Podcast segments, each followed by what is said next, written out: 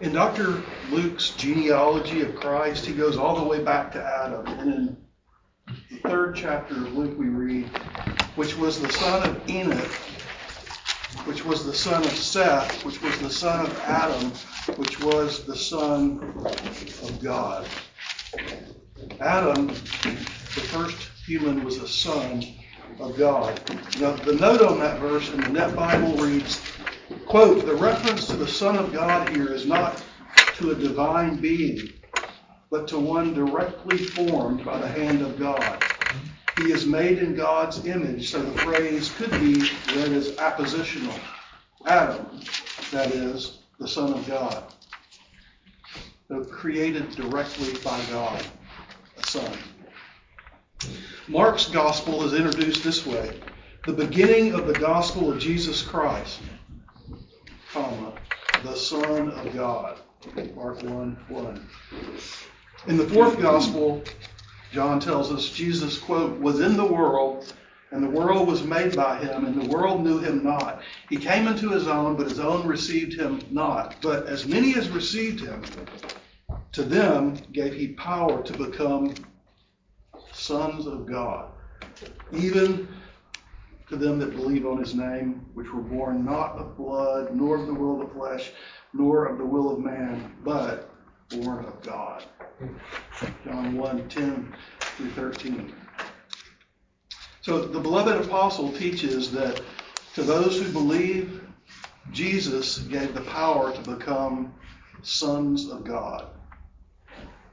I want you to think with me briefly this afternoon about this phrase, sons of God.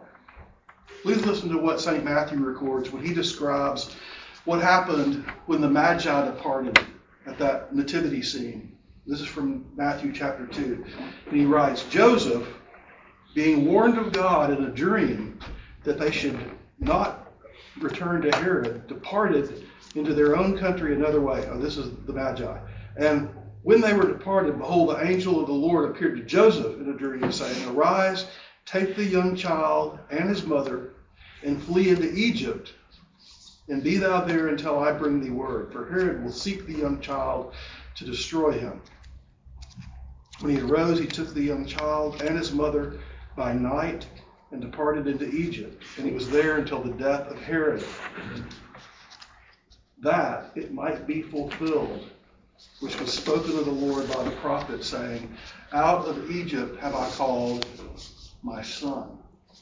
Matthew 2 12 through 15. And did you hear that last part? Matthew tells us that Jesus coming with his family to Nazareth of Galilee after the death of Herod is the fulfillment of a prophetic word. And if you have a reference Bible, it'll point you to the prophetic reference in the prophecy of Hosea. Please turn to the book of Hosea, chapter 11.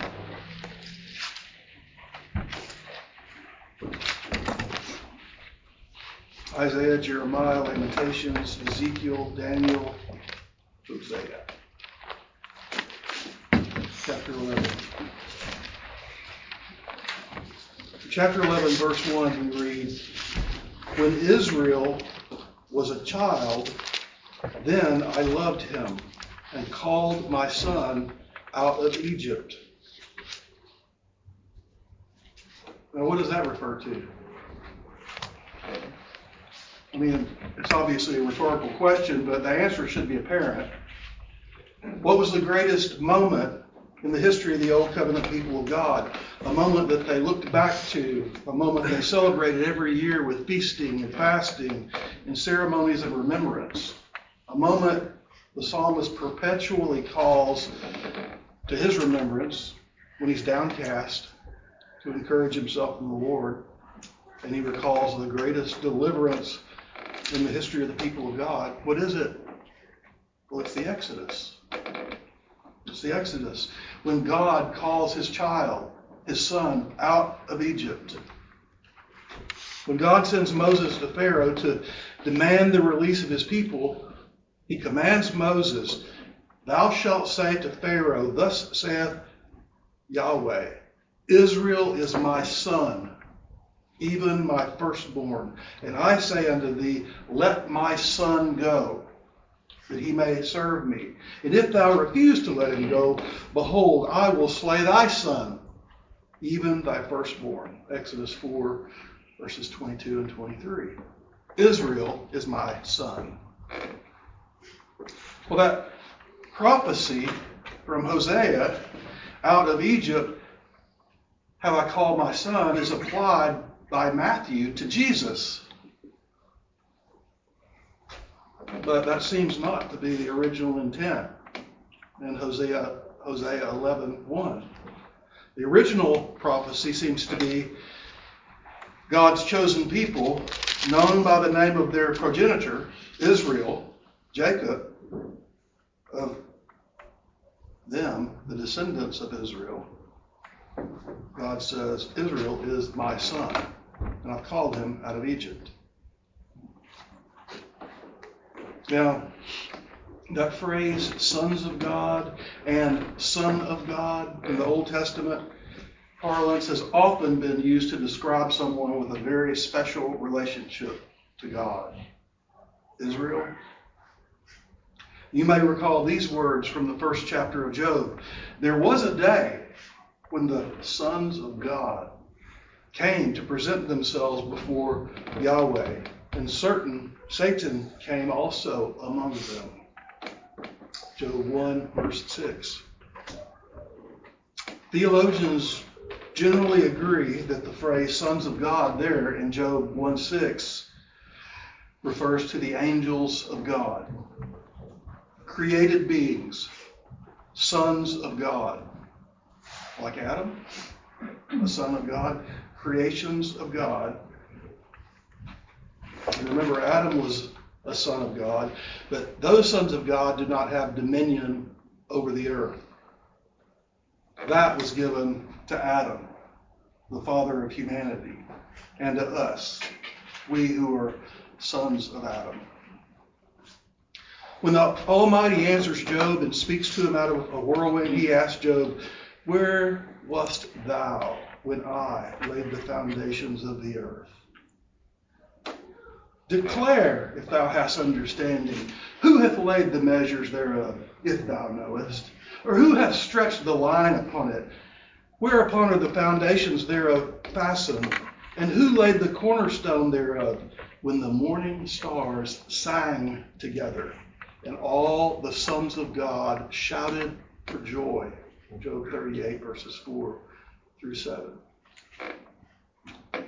So we see before humanity even existed, before the creation of earth, God had other sons angels, morning stars, what some theologians have referred to as older brothers. So just just to clarify, the Bible clearly unambiguously, unequivocally teaches the existence of extraterrestrial beings. You understand that? That is, created sons of God whose providence, provenance, is not of earth. Though they may from time to time be dispatched here on divine business. Well, friend, listen. To be related to God familially, it's a really, really big deal. It's a big, big deal. The 2,000 plus years of church history behind us has made it so that when we read Matthew 2:15, out of Egypt have I called my son, we probably think of the divine Son, the second person of the Holy Trinity, and so he is. But I don't believe that that's what Matthew had in mind when he penned that verse. Matthew was a Jew. And he was thinking like a Jew, familiar with Hebrew cosmology, familiar with the Old Covenant scriptures, and he probably was not thinking like a 21st century Christian. And I would believe he was using that phrase, Son of God, like the Jews often did, as one highly favored by God. I'm sure you remember when Shadrach, Meshach, and Abednego were thrown into the burning fiery furnace by King Nebuchadnezzar because they refused to bow the knee to his golden idol. You remember, they wouldn't bend, they wouldn't bow, they wouldn't burn. And they didn't burn up. And Daniel records that King Nebuchadnezzar looked into the burning fiery furnace and said, Lo, I see four men loose, walking in the midst of the fire, and they have no hurt. And the form of the fourth is like the Son of God. It's Daniel 3.25. We, you know, theologians call that a theophany, God shine, a pre-incarnate appearance of Jesus, the divine Son of God. So I believe Matthew is using the phrase Son of God, referring to Jesus like the Jews often did to refer to one highly favored by God. But listen, in addition to being Matthew the Jew, he's also Matthew the evangelist, Matthew the gospel writer, Matthew the apostle of Jesus. And Matthew understands more. He understands more. Matthew understands that Jesus is not only the B'nai uh, Elohim, one highly favored by God, Jesus is also uh, Weos Ta Theo, the Son of God. And Jesus is also Theos Ha Weos, God the Son. Matthew understands more. He understands that Jesus was not the son of Joseph. For Joseph took unto him Mary his wife, and knew her not until she brought forth her firstborn son. Matthew 1 24 and 25. You see, Matthew understood that the ovum was Mary's, but the sperma was not Joseph's. The sperma was Yahweh's so that Jesus of Nazareth, the man, was the actual seed and offspring of Almighty God. Listen, beloved, it's important to understand what we believe. And contrary to modern heretics who see Christianity as mostly a way to live your best life now, we hope with the saints of old in the resurrection of the body.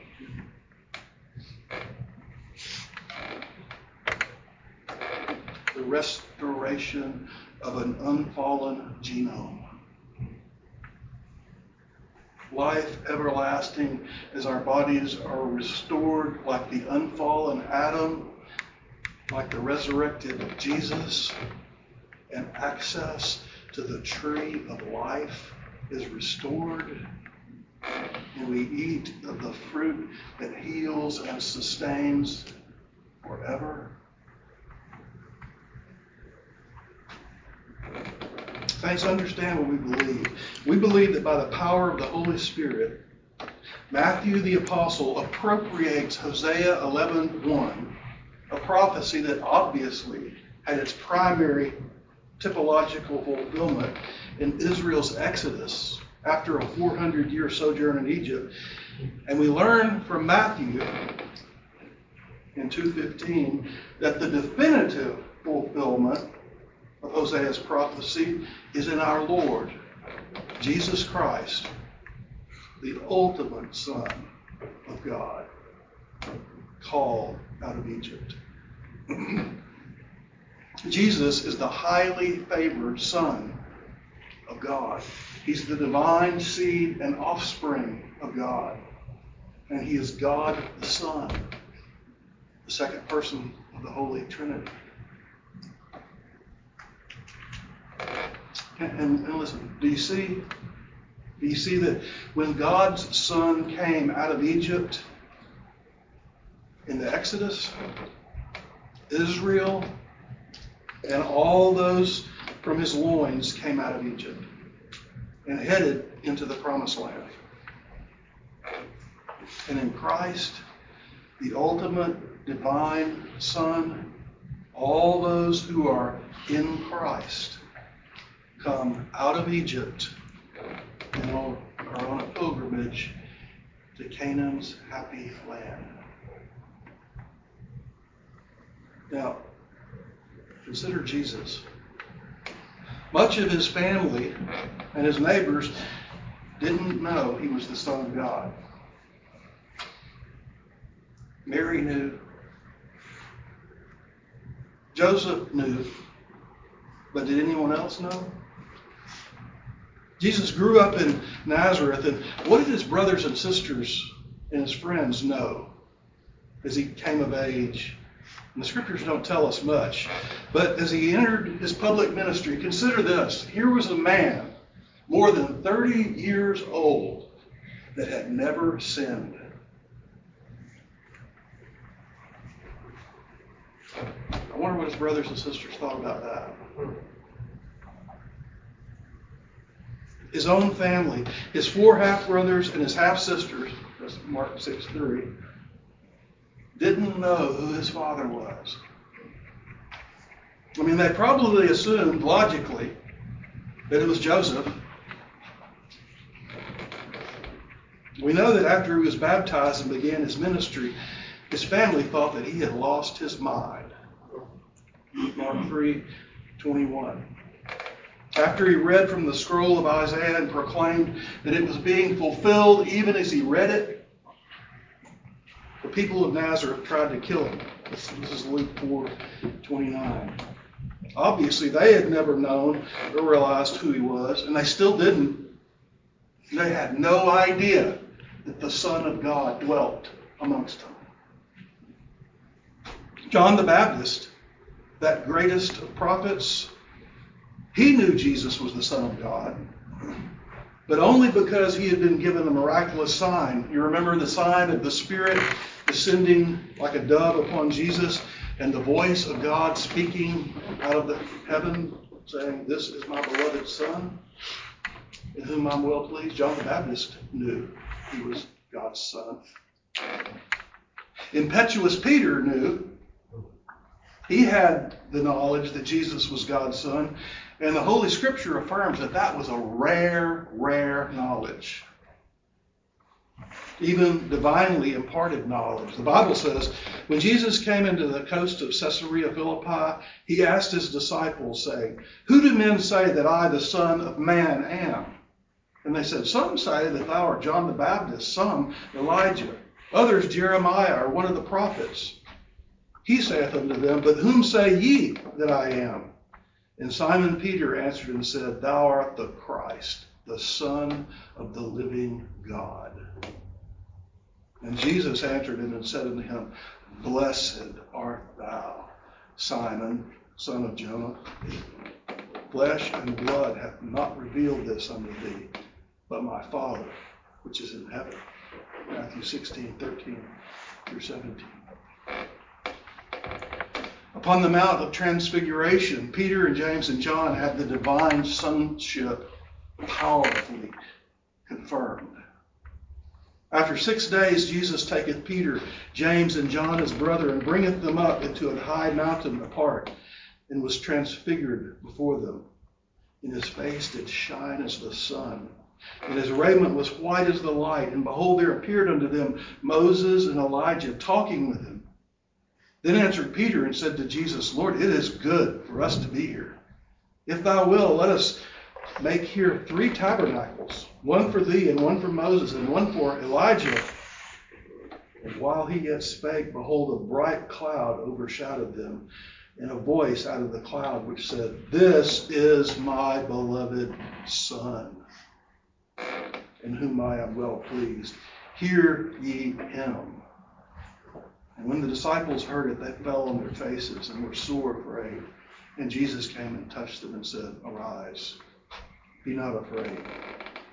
And when they lifted up their eyes, they saw no man, only Jesus. Matthew 17, verses 1 through 8. Not many knew Not many knew that Jesus was the Son of God. Not many understood, even though the evidence was there for all to see. God had poured out his Spirit upon Jesus without measure. He had given all things into his hand. John 3, 34 and 35. And Jesus went about doing the wonderful works of God, healing, casting out demons, and preaching good news to the poor. Demons knew him. Demons knew him. St. Matthew records when he came to the other side in the country of the Gergesenes, there met him two possessed with devils coming out of the tombs, exceeding fierce, so that no man might pass by that way. And behold, they cried out, saying, What have we to do with thee, Jesus, thou Son of God? Art thou come hither to torment us before the time? Matthew 8, 28 29. The devils knew him, and they knew of some prophecy of the Son of God coming at some time. And they thought he was early. Mark records the incident of a demon possessed man crying with a loud voice and saying, What have I to do with thee, Jesus, thou Son of the Most High God? I adjure thee by God that thou torment me not. For Jesus said unto him, Come out of the man, thou unclean spirit. And he asked him, What is thy name? And he answered, saying, My name is Legion, for we are many. Mark 5, 7 through 9. The devils knew that Jesus was the divine Son of God. Mary, Joseph, John the Baptist, Peter, James, John, demons. These knew that Jesus was the Son of God, but not many others. Not many others knew. That knowledge was, listen, that knowledge was and is special, hidden, marvelous. And brother, sister, friend, do you know and understand that Jesus of Nazareth is the Son of God? The highly favored B'nai Ha Elohim, the divine offspring of God the Father, Ha Weos Ta and Theos Ha Weos, God the Son, the second person of the Holy Trinity. Listen, saints, we should never we should never lose sight of the miracle comprehended in John's words when he writes, He came unto his own, and his own received him not. But as many as received him, to them he gave power to become sons of God. Even to them that believe on his name, which were born not of blood, nor the will of the flesh, nor the will of man, but of God. John 1, 11 through 13. Sons, there is masculine, but it includes the feminine. You remember that Eve was in Adam? It includes the feminine. And listen, the implications here are astounding. The apostolic teaching is that faith, that is, believing in Jesus and the work of God through Jesus, empowers one to become a member of God's family. This is a big, big deal. You understand? Belief, faith, pistis, changes the status of a fallen human being. And beloved, you and I who believe in Jesus and place our faith, trust, and confidence in Him, the Bible teaches that we are sons and daughters of God, highly favored ones. When we started in chapter 3 of his gospel, Dr. Luke records the genealogy of Joseph, And it goes all the way back to Eden. We noted that in, in verse 38, it speaks of Enoch, that was the son of Seth, which was the son of Adam, which was the son of God. Adam didn't have a mama and a daddy. He was the son of God. The great apostle Paul seizes upon that idea of Adam as the son of God being the whole head or the head of the entire human race. In Romans chapter 5, he teaches, Wherefore, as by one man sin entered into the world, and death by sin, so death passed upon all men, for all have sinned. For until the law, sin was in the world, but sin is not imputed where there's no law. Nevertheless, death reigned from Adam to Moses, even over them that had not sinned after the likeness of Adam's transgression, who is the figure of him that was to come. But not as the offense, so also is the free gift. For if through the offense of one many be dead, much more the grace of God and the gift by grace, which is by one man, Jesus Christ, hath abounded to many. And not as it was by one that sinned, so is the gift, for the judgment was by one to condemnation. And the free gift is of many offenses unto justification. For if by one man's offense death reigned by one, much more they which receive abundance of grace and the gift of righteousness shall reign in life by one, Jesus Christ. Therefore, as by the offense of one judgment came upon all men to condemnation, even so, by the righteousness of one, the free gift came to all men to justification of life.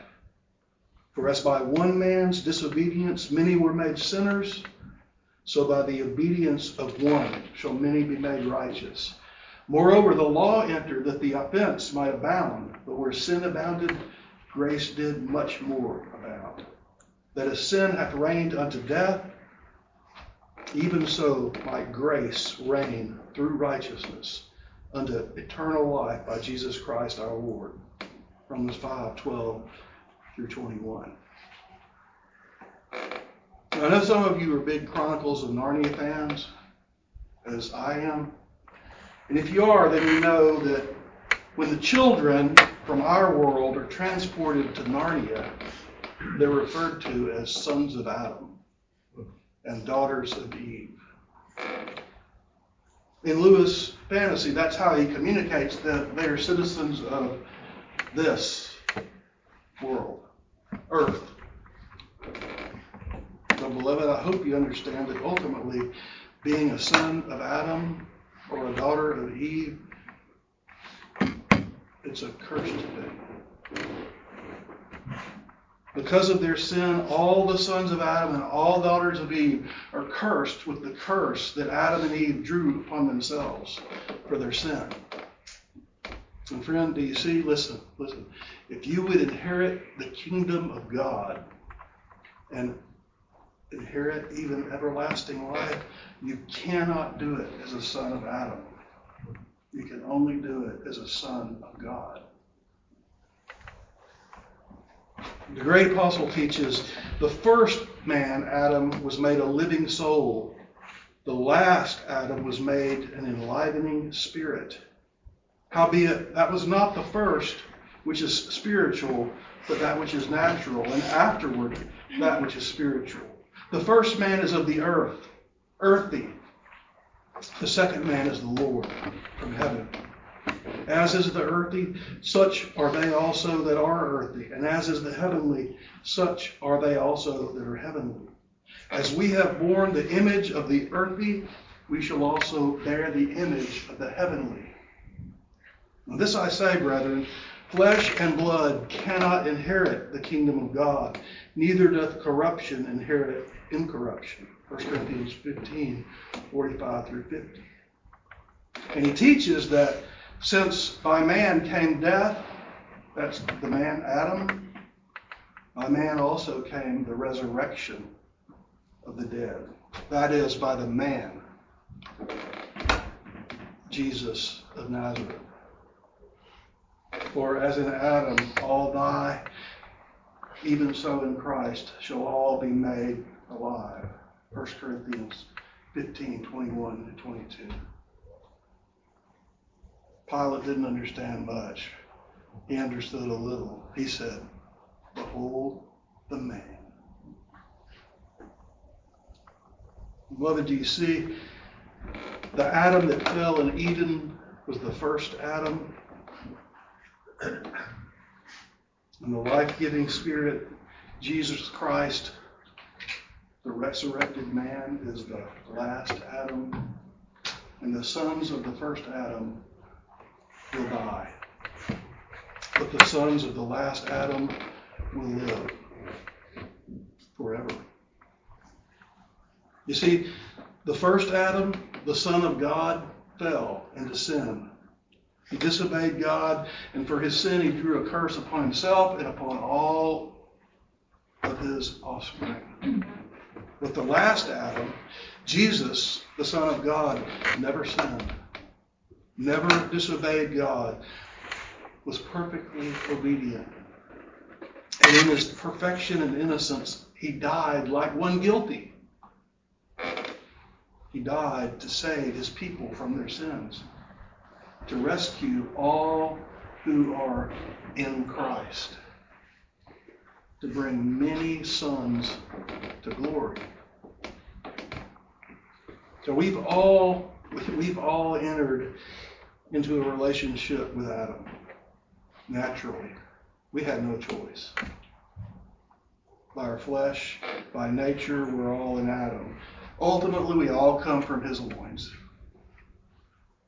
All of us by nature are sons of Adam and daughters of Eve. But by faith, supernaturally, Christians enter into a relationship with Jesus by the Spirit, the Holy Spirit, by faith.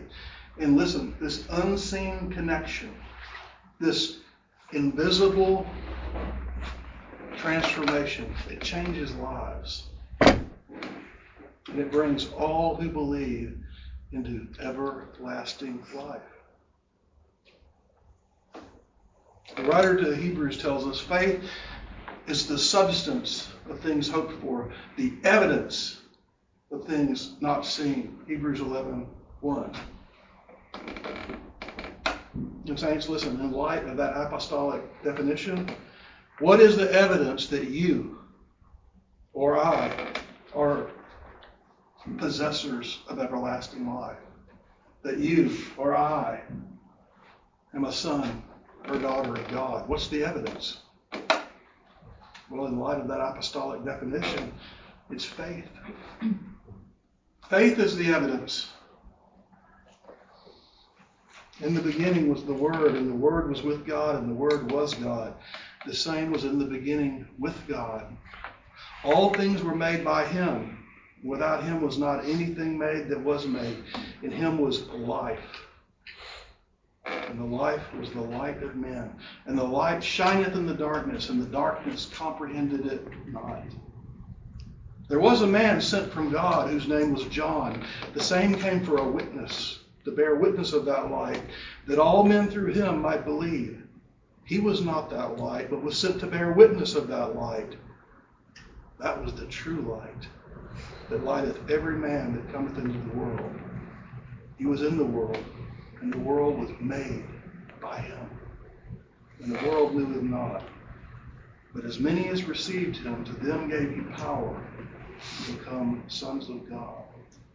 Even to them that believe on his name, which are born not of blood, nor of the will of the flesh, nor of the will of man, but of God. As many as received him. To them he gave the power sons God. Glory to his name. Behold, what wondrous grace the Father has bestowed on sinners of a mortal race to call them sons